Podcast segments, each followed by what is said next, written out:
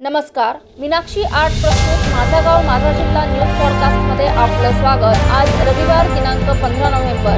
मी स्वाती राठोड. आपण ऐकत आहात अहमदनगर जिल्ह्यातील ठळक घडामोडी. शिर्डी येथील साई मंदिर आणि अन्य सर्व धार्मिक स्थळे आजपासून दर्शनासाठी खुली होणार आहे. साई मंदिर सुरू करण्यासंदर्भात रविवारी जिल्हाधिकारी राजेंद्र भोसले यांच्या अध्यक्षतेखाली श्री साई सभागृह येथे आढावा बैठक पार पडली. दररोज सहा हजार भाविकांना दर्शन घेता येणार असून यामध्ये ऑनलाईन नोंदणी आणि बायोमेट्रिक पद्धतीद्वारे पास घेणाऱ्यांना दर्शनाचा लाभ घेता येणार आहे. दरम्यान भाविकांच्या सुरक्षेसाठी साई संस्थांनी आवश्यक सर्व व्यवस्था केली असून त्याचा आढावा या बैठकीत घेण्यात आला. अहमदनगर जिल्ह्यात रविवारी कोरोनाच्या एकशे दहा रुग्णांची नोंद करण्यात आली तर रविवारी एकशे अठरा रुग्णांना डिस्चार्ज देण्यात आला. जिल्ह्यात आतापर्यंत एकूण एकोणसाठ हजार तीनशे नव्वद रुग्ण सापडले असून सत्तावन्न हजार दोनशे चोवीस रुग्णांनी कोरोनावर यशस्वीरित्या मात केली आहे. तर सध्या एक हजार दोनशे सदुसष्ट रुग्णांवरती उपचार सुरू आहे. आद्य क्रांतिगुरु लहुजी वस्ताद साळवे यांच्या जयंतीनिमित्त सिद्धार्थनगर येथील त्यांच्या पुतळ्यास लहुजी शक्ती सेनेच्या वतीने पुष्पहार अर्पण करून अभिवादन करण्यात आले.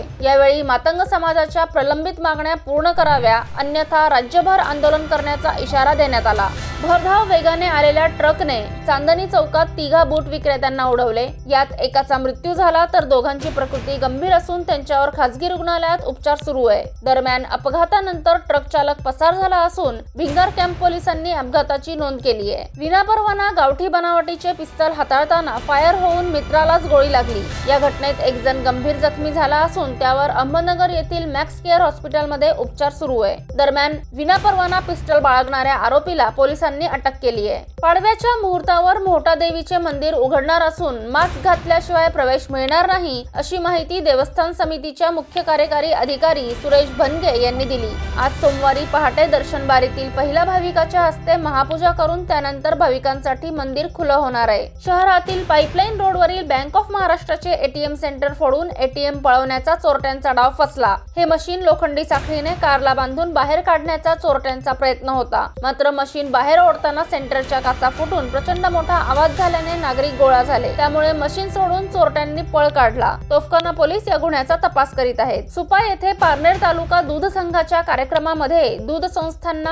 आमदार निलेश लंके यांच्या हस्ते ठेवींचे वाटप करण्यात आले. यावेळी आमदार लंके म्हणाले शेतकरी सुखी झाला पाहिजे यासाठी शेतीसाठीचे जोडधंदे वाढायला हवे. तरच बळीराजावर सुखाचे दिवस येतील. या प्रसंगी तालुका दूध संघाचे अध्यक्ष दादासाहेब पठारे आणि सर्व सदस्यांच्या उपस्थितीत आमदार लंके यांचा सत्कार करण्यात आला. आजचं बातमीपत्र इथंच संपलं. जिल्ह्यातील ठळक घडामोडींसाठी ऐकत रहा मीनाक्षी आर्ट. प्रस्तुत माझा गाव माझा जिल्हा न्यूज पॉडकास्ट. धन्यवाद.